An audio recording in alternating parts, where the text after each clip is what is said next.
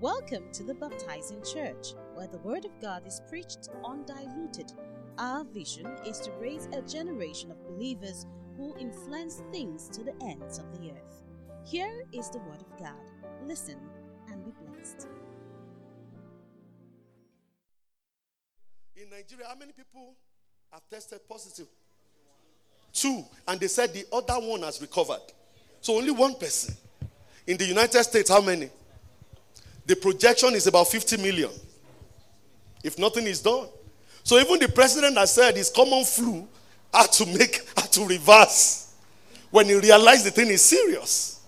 So they are putting a lot of places in lockdown, just locking down schools, locking down different places to see how they can preserve the lives of many.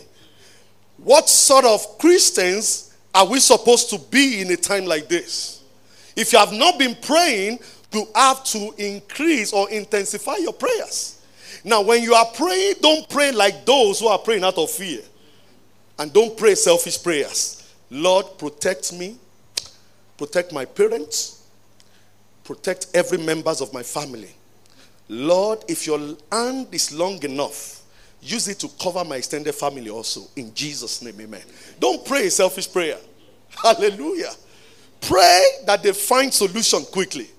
Pray that in all the nations of the world, especially Italy, where the entire nation is on lockdown, that they will find, God will give them the wisdom to, to uh, stem the tide of this virus. That God will give them the wisdom to use to quickly put an end to it. Don't be selfish. When you are walking alone, not doing anything spiritual, you are in a particular location. Okay? You are just walking the street of Mabushi or the street of Wuse 2. But you see, when you tune to the spirit and you want to engage in spiritual exercise, such as praying, that place where you are cannot be said to be a physical location again. At that place, you have the authority that covers the entire earth. You see, in that position of standing in the gap for many, you are not in Nigeria, you are standing on the earth. And your word is not just ringing out within your city, your word is ringing out across the nations. You've got to know that. So don't be quiet. Don't be quiet. I, I know you can't do anything. You may not be able to provide sanitizers in places. You may not be able to come up with a policy that will help protect many. But there is something you can do. You can pray. Prayer is not the only thing, but prayer is about the only thing you can do right now. So do it. Hallelujah. Do it. Tell your neighbor, do it. You see, this morning, we usually say, give your neighbor a high five. And as I was about to say it, I was about saying, say namaste to the person beside you. You know how the Indians will just put their hands together and pray. But seeing that that would be, um, I don't know what to call it. Hallelujah. Are you excited to be in church today? When I walked into church, where just church was scanty. I was afraid. I said, ah, ah, have, have they bought into the lie of what is going on in America? Hallelujah. The fact that you are in church this morning tells me that it might be little, but you have faith. You have faith. So don't look at your neighbor anyhow. You see that person has faith. Hallelujah. Amen. Glory to God. Glory to God. Are you excited to be in church this morning? I am. I am. My wife told me, see how serious the word is. She said, when you start the service, just call me. I want to, I want to hook up. And I think she's hearing us right now. So I'm just using style to put my wife's name into the message. Hallelujah. Glory to God. You know, it might not look as if I'm taking a series, talking about love, sharing about fear. And last week, we spent time talking about rest. If you look at it critically, you will see the connection. For it's not like one is just trying to pick things here and there to just teach. There is a connect, there's a, you know, you are, there's something connecting all these messages together. Hallelujah. For instance, last week we looked at the rest. and we realized that rest is not the way we have always thought it to be. It's not as if I've labored and now I want to rest. It's not like I'm tired, I just need to put my head on the table, on so not a table, not a stone, but on a soft pillow and rest. We found out that when the Bible talks about God resting on the seventh day, it means that God finished all the work in seven days. So the word rest is the word to complete, to finish. And I remember telling us that within the completion of the work of creation is also the process that will bring about our salvation. In other words, God did not lack wisdom or lack initiative as to what to do should man fall. So when man fell, God didn't have to create a plan of redemption afresh. There was already a plan that was part of what God completed on the seventh day. So Christ coming, when he hung on the cross, he said, It is finished. What was he doing? He was re echoing the very same thing that the Father said after creation that the work is completed, is finished. For those who can take it this morning, the solution to coronavirus is finished. There will yet be a virus that we don't know the name after this one. There will be another plague after this one. You are looking at me. Go and read Revelations. In fact, I believe that every believer now should be studying the book of Revelation. I tell you. Anytime I want to open my Bible, I just see my hand going to Revelations to just see again that the Lord already spoke about some of the things we are facing right now. But the point I'm making is that no matter the plague, no matter the pestilence, no matter the virus higher or deadlier than coronavirus, everything has been settled. Hallelujah. Hallelujah. Turn your Bibles to Hebrews chapter 4. Hebrews chapter 4. Thank you, Father. The Bible says, therefore, since the promise remains of entering his rest, let us fear lest any of you seem to have come short of it. For indeed the gospel was preached to us as well as to them. But the word which they heard did not what? It did not profit them. Not being mixed with faith in those who heard it. Just pause. The same word that they heard, the day there refers to those who moved out of Egypt. He is saying that the gospel they heard preached to them is not different from the one you are hearing this morning. He said the difference is this, or what will make the difference is this. They could not profit by the word because the word was not mixed with faith in their heart. In other words, if you are hearing me this morning, the word you are hearing must, must mix with faith in your heart for it to profit you. So let's break it down. He's saying, number one, when a man or a believer engages with the word, there is profit in that kind of engagement. There is something that you didn't have before that will come to you. There is something you didn't know before that you will come to the understanding of. There is something that might have been lacking before that we now you will be filled with why? Because the word of God is profitable. But he says, for profit to come, one must mix it with faith. Now, I know we're in church, and everybody thinks that you all think you understand what it means to mix the word you are hearing with faith. You think you understand what it is. That's the problem in church. The reason why we don't go back to hear the message, the reason why we don't search some more after hearing a message is because we thought we heard it all or we have heard it all. We thought we understood everything that was said. That's the reason why we don't go back. This morning is a very good example. What does it mean for us to mix faith with the word we have heard? What does it mean, really? Let's continue to read. Verse 3 For we who have believed do not do enter that rest, as he has said, So I saw in my wrath, they shall not enter my rest. Although the works were what? Finished from the foundation of the world. Verse 4 For for he has spoken in a certain place of the seventh day in this way, and God rested on the seventh day from all his works. Verse 5. And again in this place, they shall not enter my rest. I want you to pay attention to verse 6. Verse 6 is about to reveal to us what it means to mix the word, to mix faith with the word we are hearing.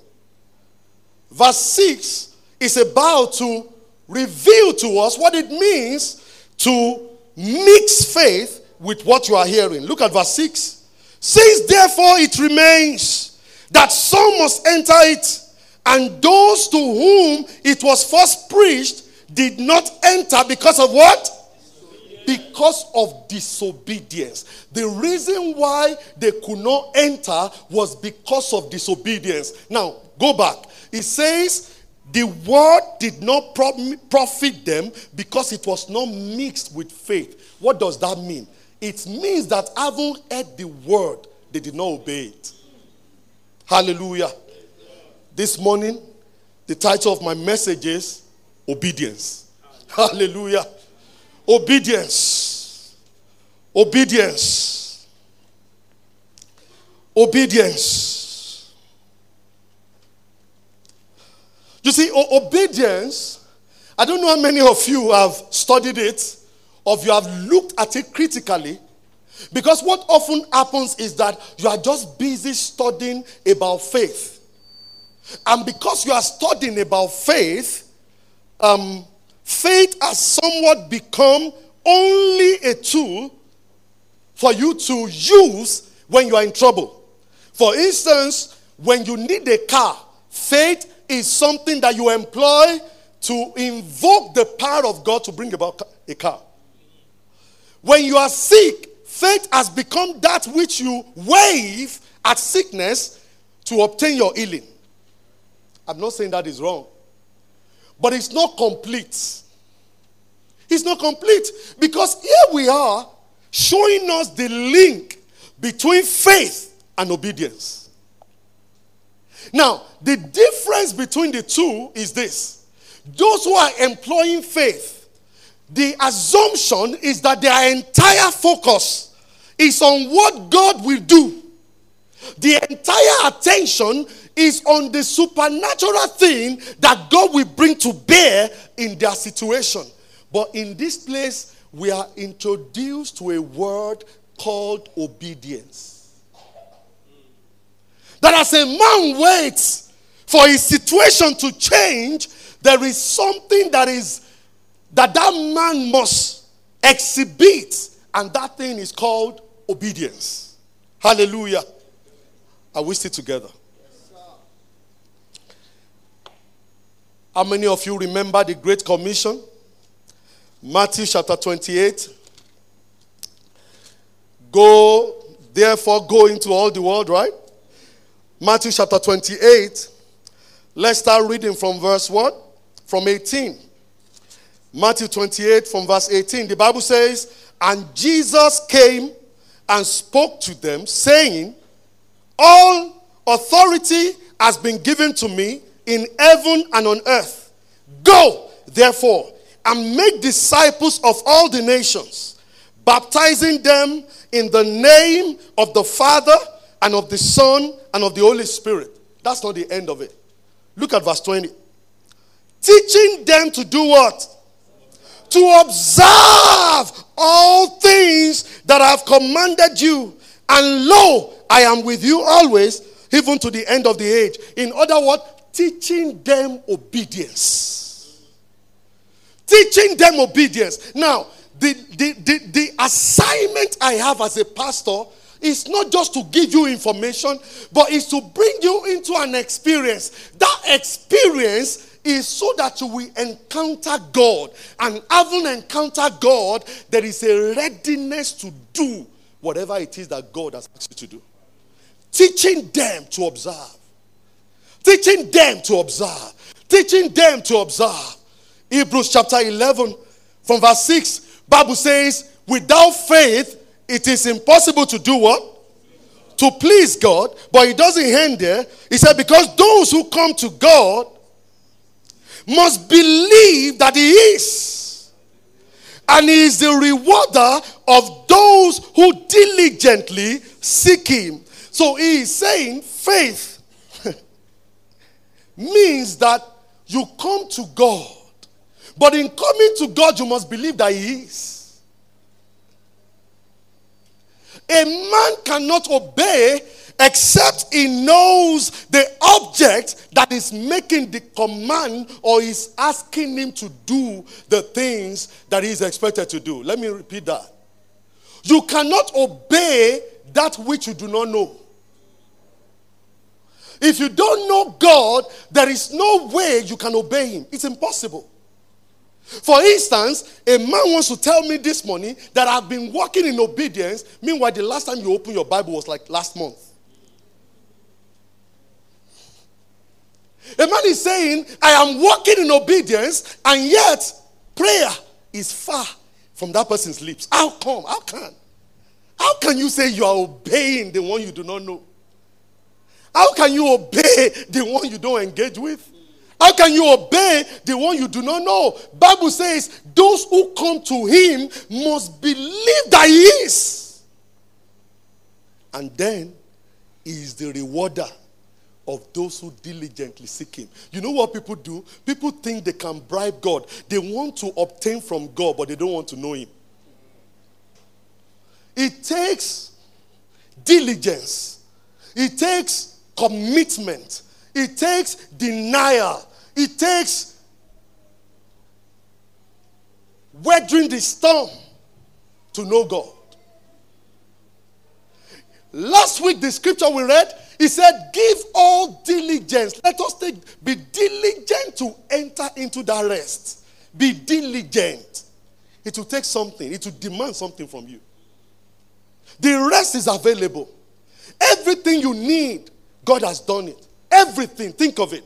Anything you could ever need on, in life. In fact, Peter put it in a very beautiful way. He said, All things that you need for life and godliness that have been given to you. He said, Blessed be God who has blessed us up with all things, right? Oh, please. No, no, no. No, no, the one Peter said. He has blessed us with everything that we need for life and godliness. Hallelujah. All things pertaining to life and godliness. In fact, that's a better way to put it. Everything you need has been provided for. But the Bible says, be diligent to enter into that rest. It takes diligence. It takes diligence. It takes diligence.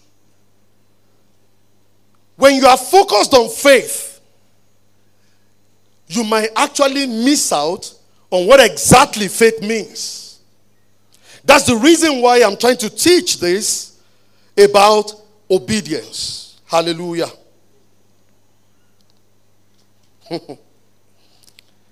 oh my God.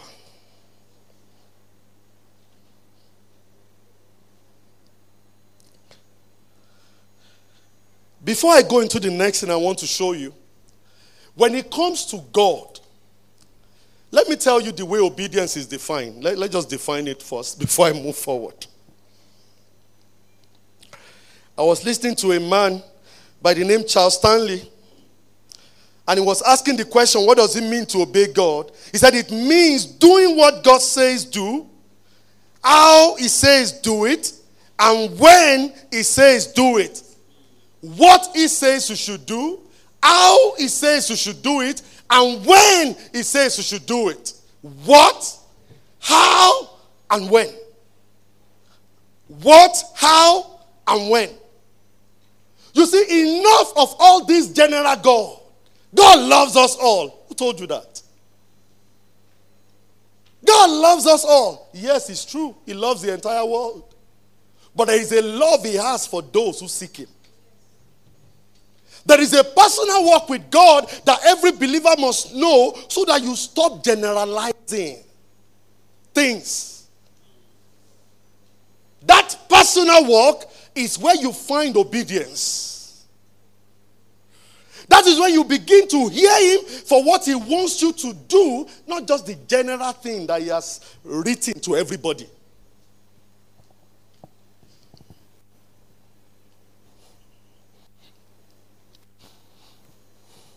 I'm trying to find a way to put it. So when Moses was about to build the tabernacle, the Lord said, See that you build according to the pattern shown you on the holy mountain. That is, the Lord revealed to him the pattern. And whatever he's going to build on earth must be exactly like what he has shown him. What he showed him. So the tabernacle you see on the earth is a representation of something that he showed him. In other words, there is a earthly, there is an uh, a earthly tabernacle that you can see with your eyes. But that earthly tabernacle, follow me carefully. I'm going somewhere. That earthly tabernacle is a representation of that other tabernacle in heaven that eyes cannot see.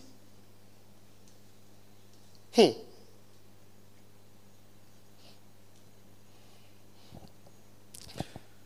Let me go slowly. The presence of the Lord, the power of Christ, the influence of the Spirit is where the word of the Lord is. And I will illustrate it with, by saying this. Many of you will think that God put man in the Garden of Eden. Is that true? Is that true? Hmm. It's not totally true. God created Eden. In the east of Eden, God planted a garden. The garden he planted in the east of Eden is where he put the man he has created. Everything that man needs is in not just Eden, it's in the east of Eden, in the garden that God planted there. The provision is not in Eden, the provision is in the east of Eden where God planted the garden. The garden is to supply everything man will ever need. Is somebody following what I'm saying? The garden is to supply everything man will ever need. But guess what? That garden is not just in Eden, that garden is in the east of Eden. If man were to wonder, in fact, when the curse came and God banished them from the garden, what did he do? He didn't just, he didn't banish them from Eden, he banished them from the garden. He banished them from the place of that provision. He banished them from the east of garden, where from the east of Eden, where he planted the garden. Is somebody following me? So if God is coming to fellowship, God is coming to relate with man. Where will he go? Will he just go to Eden or will he go to the east of Eden? He will go to the east of Eden. Do you get what I'm saying? Why? That is where he planted man. That is where he put the man he has created. Obedience is such the place of obedience is a place of provision. The place of obedience is a place where God, where the rest of God can be found. Remember the meaning of that rest? All things. God has created all things. Everything you could ever need is there. But guess what? That is where He is. So if you are not found in that garden in the east of Eden, you have missed God. You have not only missed God, you have missed His provision. You will keep shouting, ah, but me too. I'm a son of God. I'm a son of God. I speak in tongues. I pray. I lie not, man of God. I lie not. I read my Bible and I pray. Nothing will happen. You know why? A lot of us have a wrong conception of God. You think God is one emotional junkie that once you just display one emotion, Lord, see my tears, see my tears and respond. No, you're getting it wrong. It does not move by your emotions. He's not moved by emotions. Everything you need to know about him is right there in his word. If you have departed from his word, if you are not praying and cultivating a relationship with him, you will not hear him when he says go. You won't hear him when he says stand. You won't hear him when he says sit. You won't hear him when he says call him. You won't hear any of those things. You just keep languishing in whatever situation you're in and saying, God, God, can't you see me? This suffering is too much. This suffering is too much. And I could hear God telling you, but I've given you my word. But my spirit is residing on your inside. How come you cannot hear what I'm telling you? Hallelujah. How come you cannot hear what I'm telling you? Because there is such a thing, listen to this. It is called the law of faith. Faith is a law. When you talk about a law, you are saying something that has a predictable outcome.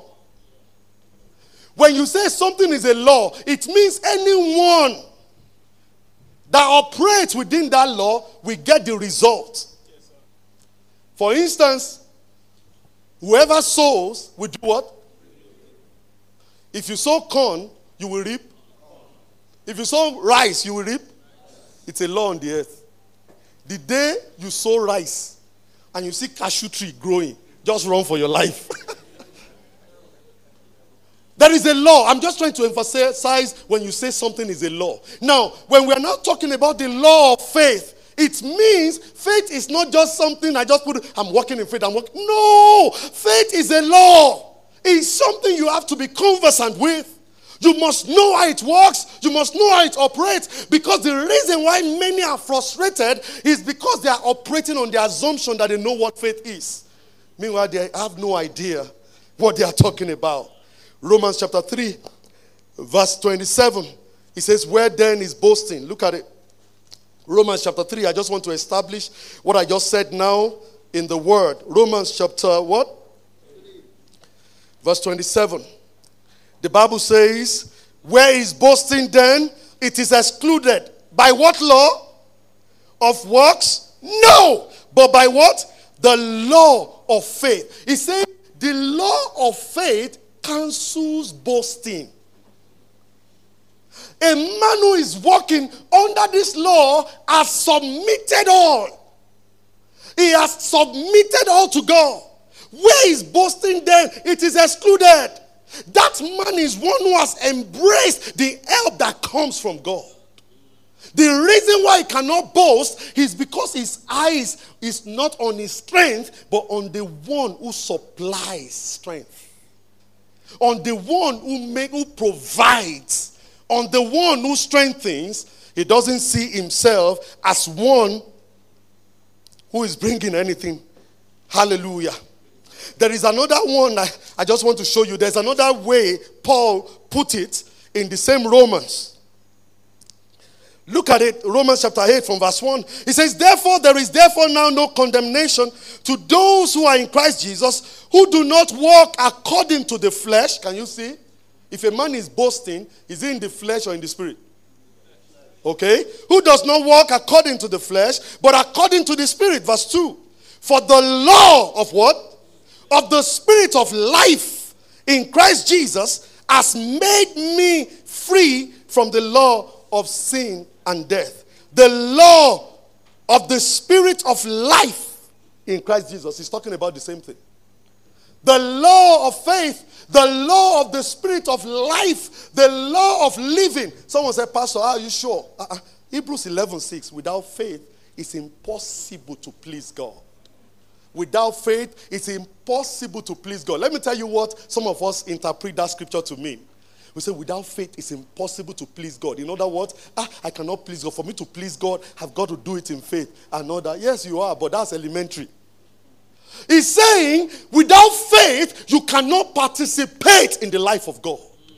Without faith, you cannot benefit anything whatsoever that God has provided for those who love Him. Without faith, you cannot you cannot flow in the life that God has given to you. The power of Christ cannot be seen in you. The provision by grace cannot be found in you. Nothing of the Spirit that He has made ready for you can be seen in your life. The only way this thing can happen is if you are operating in faith. So, faith in this sense is not a tool, faith is a lifestyle.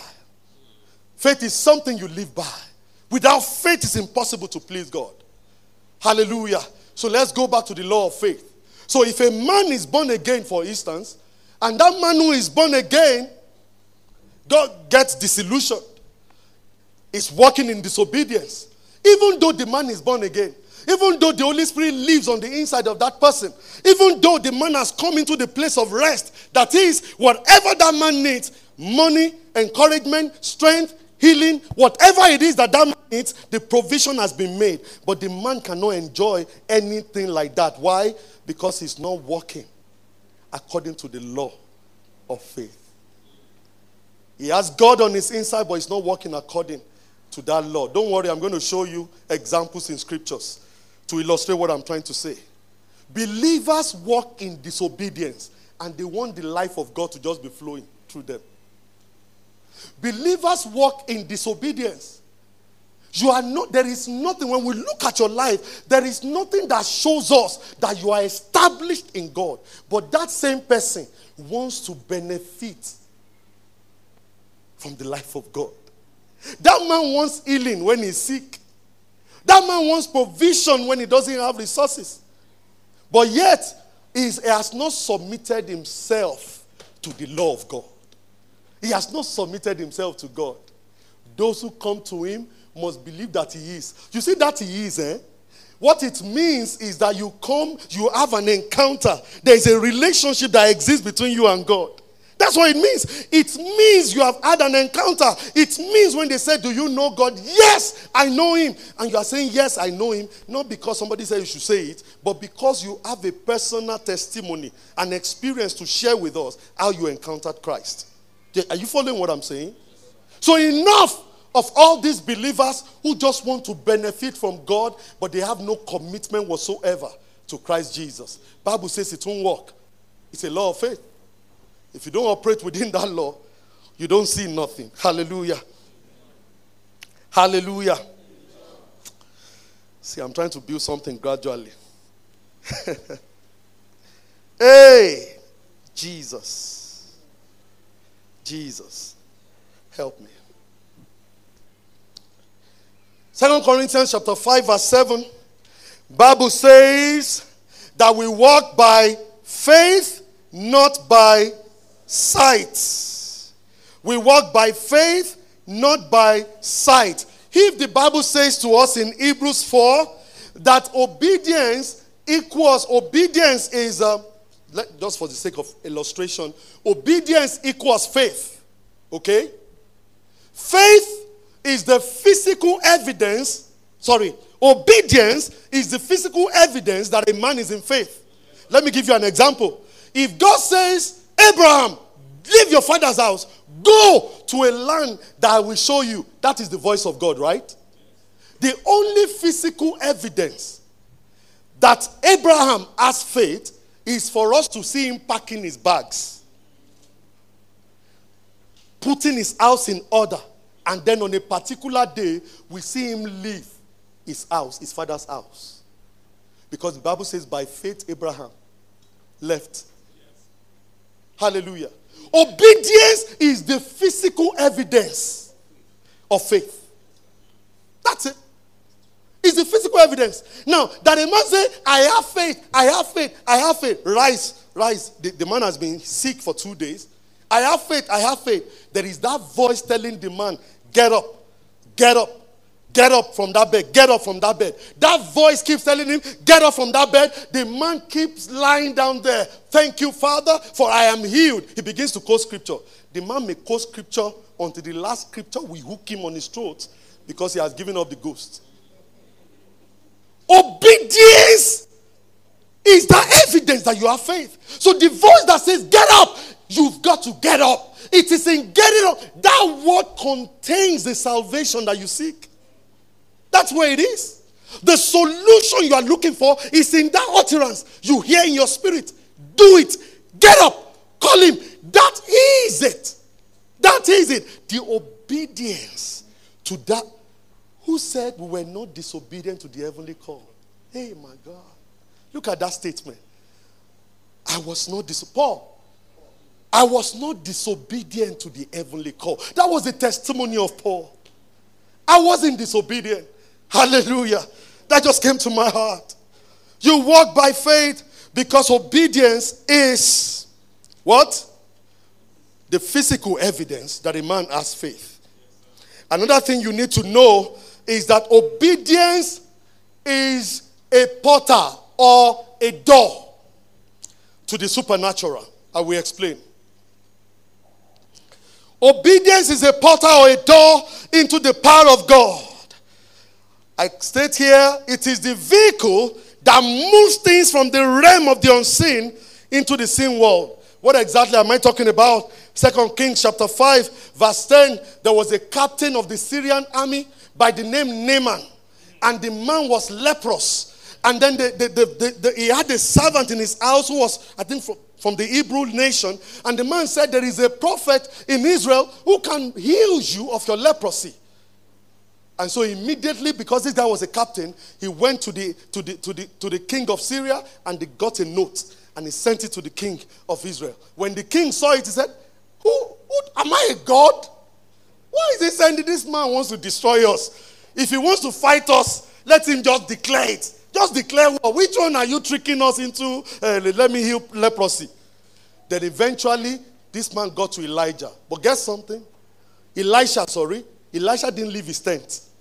Elisha didn't leave his tent. Elijah just sent a messenger. Hear this word. Go to River Jordan and dip seven times. Go and dip yourself in river seven times. Guess what? The man got angry. Don't just enjoy the story. I'm going somewhere. The man became angry and he began to refer to two rivers in his own nation. That are they not better than this Jordan? Are they not better than this Jordan? And guess what? The servants came together and said, If he asks you to do something heavy, maybe you will do it. Just do and do it now. Go and do it. Can I tell you this morning? The healing is not in that water. The, the healing is in obedience. The healing is in obedience. He went to that river. He dipped himself. The first time, nothing happened. Second time, third time, fourth, fifth, sixth. Seventh time, the Bible says his body, his skin was restored back. It was like that of a little child. Because the instruction was go and dip yourself seven times. The healing, the salvation is in obedience to the word spoken. because I know some of us, we don't, we lack imagine uh, certain, we can't imagine some things for whatever reason. Let me bring it to you. So you just know that I've destroyed all this. We go and bring red candle, go and bring green candle, go and do it in this one, all these funny practices. You can see it's not, that's not it. You get what I'm saying? The word of God. That the word that you, the, the, the obedience to the word of God is what brings about the healing. It's what brings about the salvation. You know why?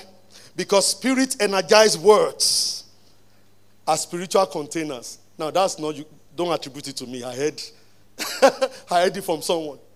I, I think Kenneth Copeland. Spirit energized words are spiritual containers. What it means is that if you hear a word, or let's say right now as I'm teaching you, there is something that came up, a voice from within you regarding what you should do at the end of this service. Immediately, you've got to do that thing. Because spirit energized word, he said they are like containers. So when you hear that word and you obey it, it is in obedience that you unlock that salvation that you unlock that solution. What did that woman say? Jesus was going somewhere else. The woman said, Talk to herself, if I may but touch the hem of his garment. If I may but touch the hem of his garment, I will be made whole. Imagine she just kept repeating that to herself, but she didn't move, she didn't do anything. The word was, if I can just touch the hem of his garment. You've got to reach out, live where you are, take some steps, walk towards him, wait through the crowd, and bend down and touch the hem of his garment because that is where the solution is. The voice of the Spirit, you've got to, you've got to obey. The voice of the Spirit in your heart, you've got to obey it. You've got to obey it. Enough of, uh, I mean, I'm walking in faith. I'm walking. Show me. Show me. They carried that man. They call him the paralytic man. And they were carrying him. They knew within their heart, if this man can see Jesus, this man can rise from this bed. And they carried him. The crowd had gone all over the place. Guess what? They climbed onto the roof and began to remove the roof of a house that wasn't theirs. now, the point I'm trying to make is that their faith was so strong that they will not consider anything. They were ready to face any other consequence that may come as a result of the exercise of that faith. The obedience was this man must see Jesus. They removed the roof. The Bible says, as soon as they lowered the man, look at what the Bible records. When Jesus saw their faith. What is this your faith that we cannot see? What is this your faith? This faith, faith, faith you are mentioning that we cannot see. Jesus said, when, Bible says, when Jesus saw their faith, he told the man, Your sins are forgiven. What's this your faith that we cannot see? Man of God, what's happening? I, I don't know. I've been shaking for two days. I mean, just shaking, shaking, shaking. Hallelujah. Ah, let's go out now. Ah, man of God, I can't go out. Though. I can't. Let's go out. I can't go out. This is a brother that has come to strengthen you. It's a brother that has come to, to, to supply, I mean, to join you, to, to agree with you. And he said, Let's go out. You think he just wanted you to go out?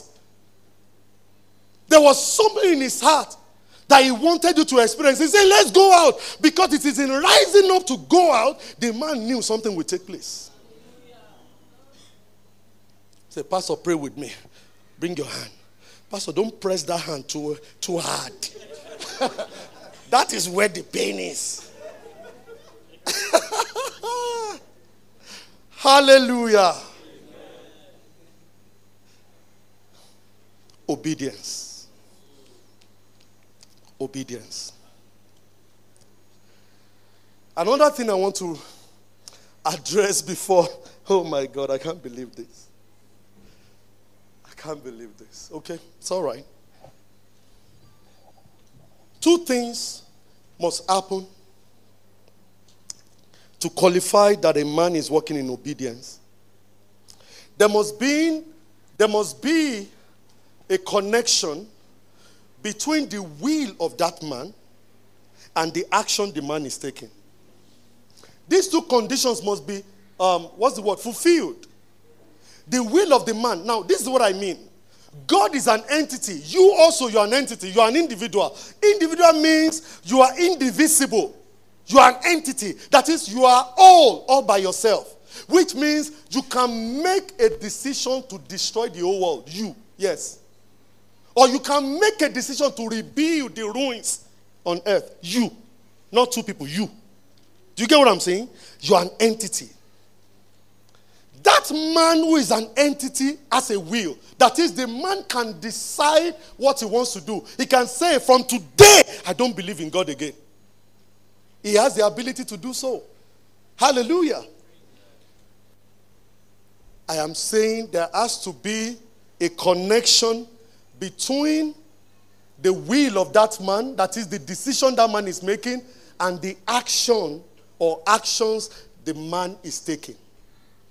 I will tell you why. Jesus gave a parable in Matthew, Matthew, um, think it's 21. He gave a parable about two sons. I hope I'm correct. Hallelujah.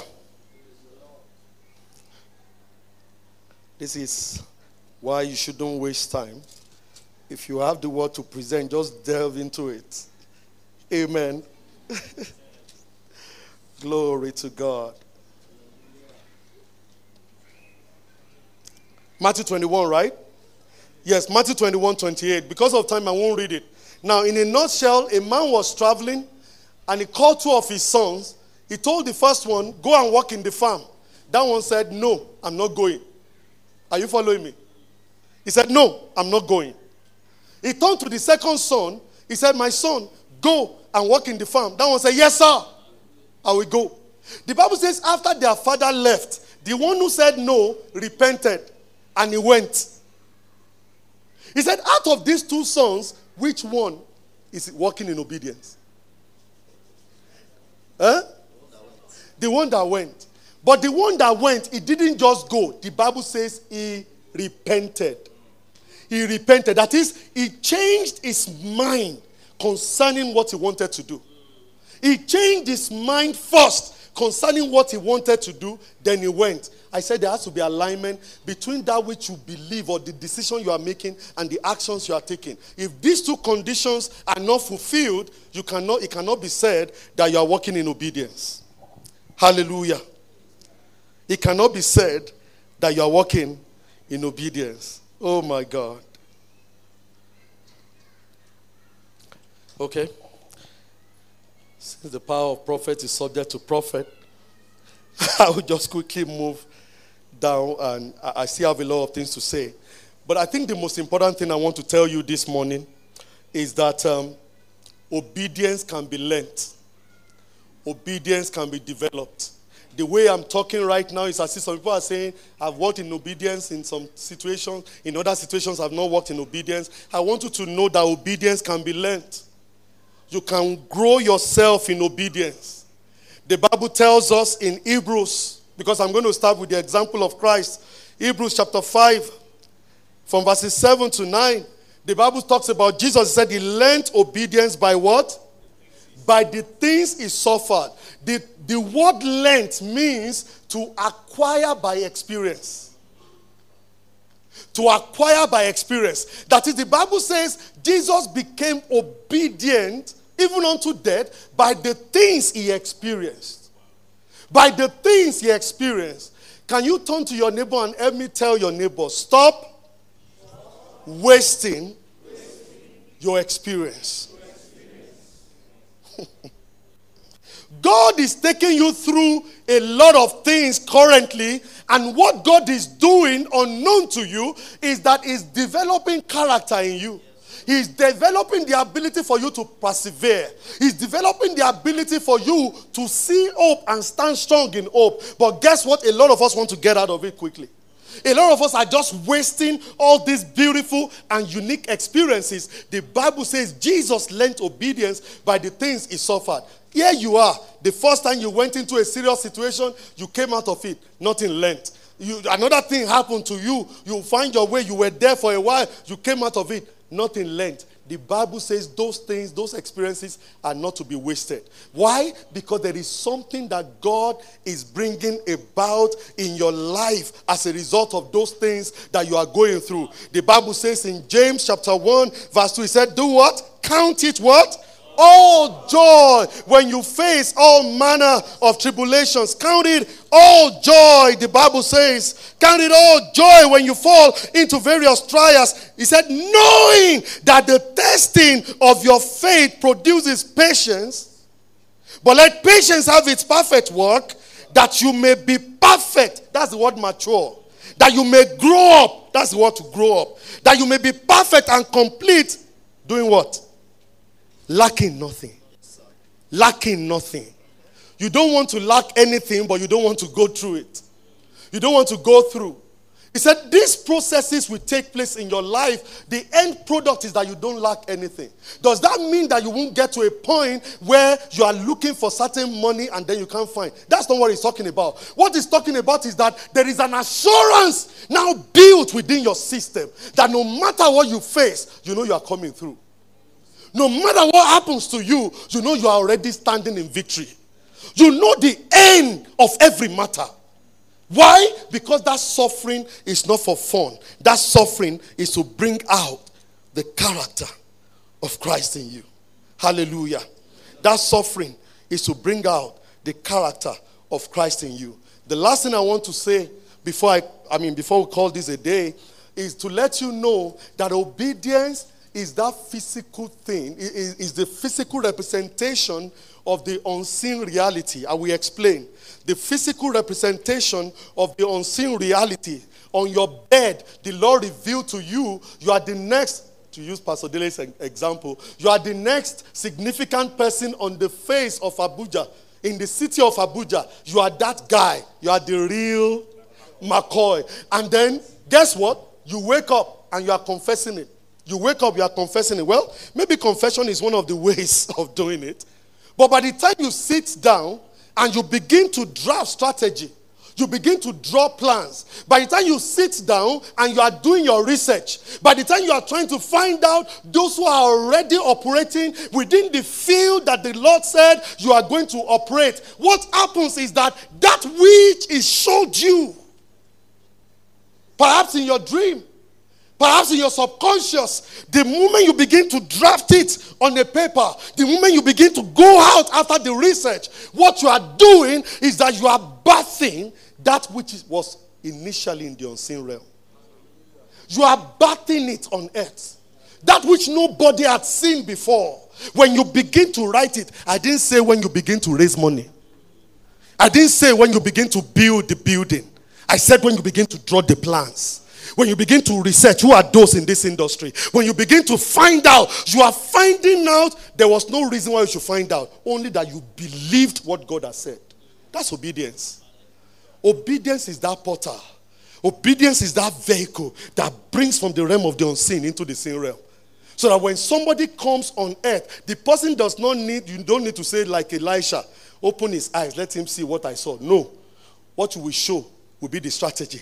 What you will show will be the plan. What you show the person and you are describing those who will invest in the business. What you are showing them are the strategies that you have drawn up based on research, based on your diligence, based on the things you have done. Why? Because now you have battered the dream or the vision of God physically.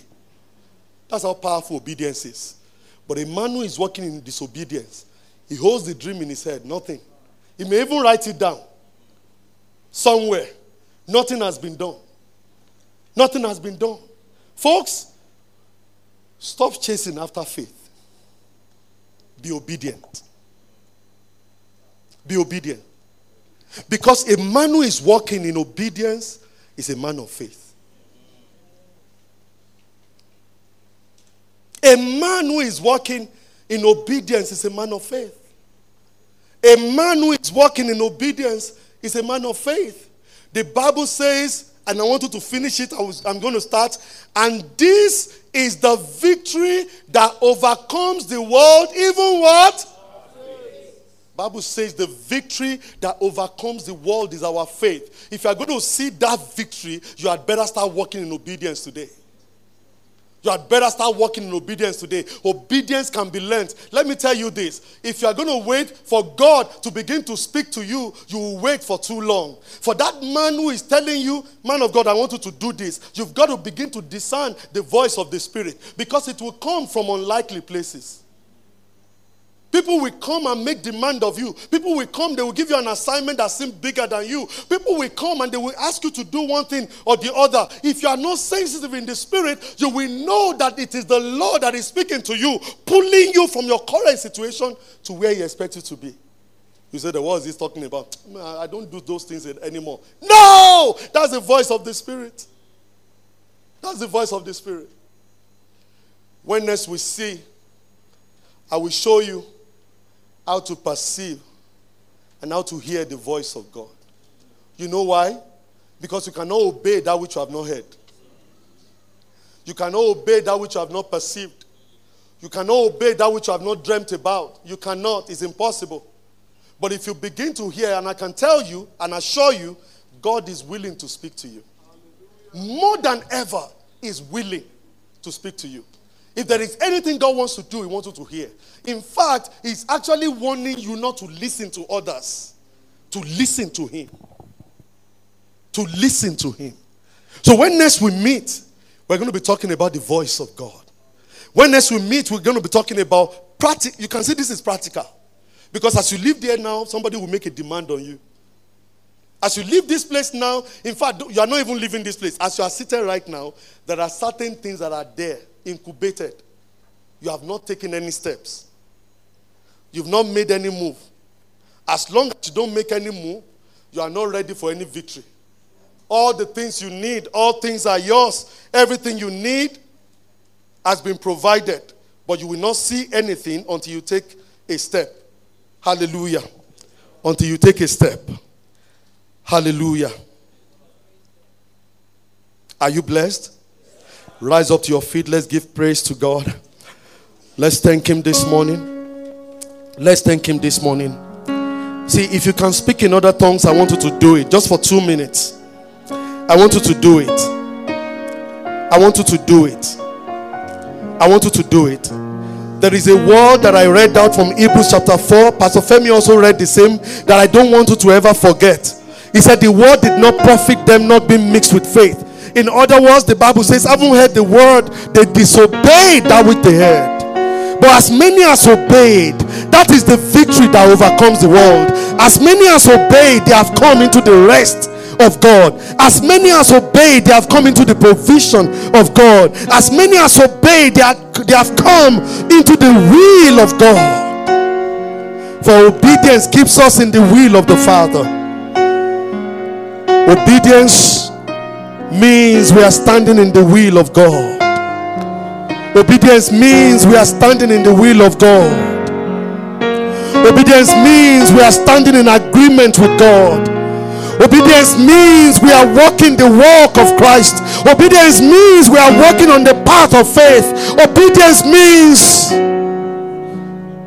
we have unfettered access into the provisions of God. Obedience. Obedience. Obedience. Obedience. Making your confession this morning. Oh Lord, I grow each day in obedience. I grow each day obeying your word, living by the dictates of your word. I grow each day in obedience in the name of Jesus.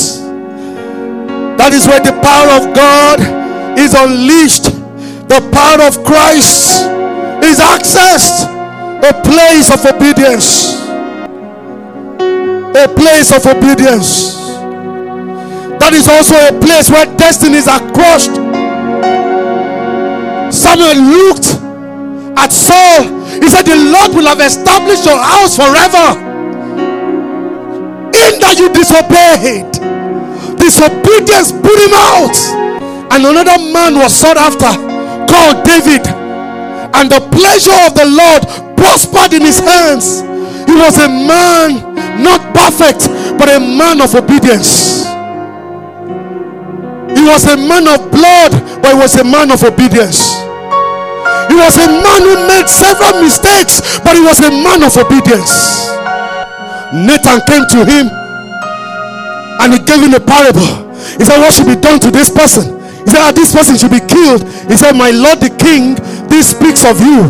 Immediately repented. He did not wait a second, he repented immediately.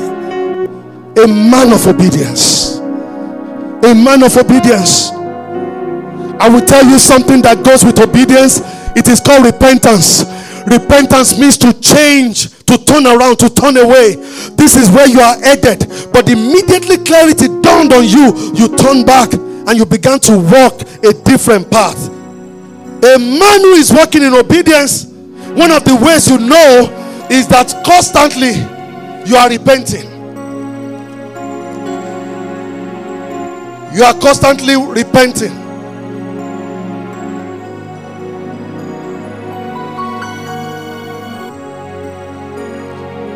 You are constantly repenting. That is the way you know you have really heard this message. That man in that parable in Matthew 21, the father said, Go. He said, No, I'm not. I won't go. Bible says later he repented and he went. The one who said, I will go, he did not go. Faith is not about mental assent. Faith is not about regurgitation of the scriptures. Faith is not just saying it. Faith is about obedience. Faith is about hearing the voice of the Spirit and doing what He has asked you to do. Next time, when you think about faith, never forget obedience. When you are studying about faith, never forget obedience. Never forget obedience.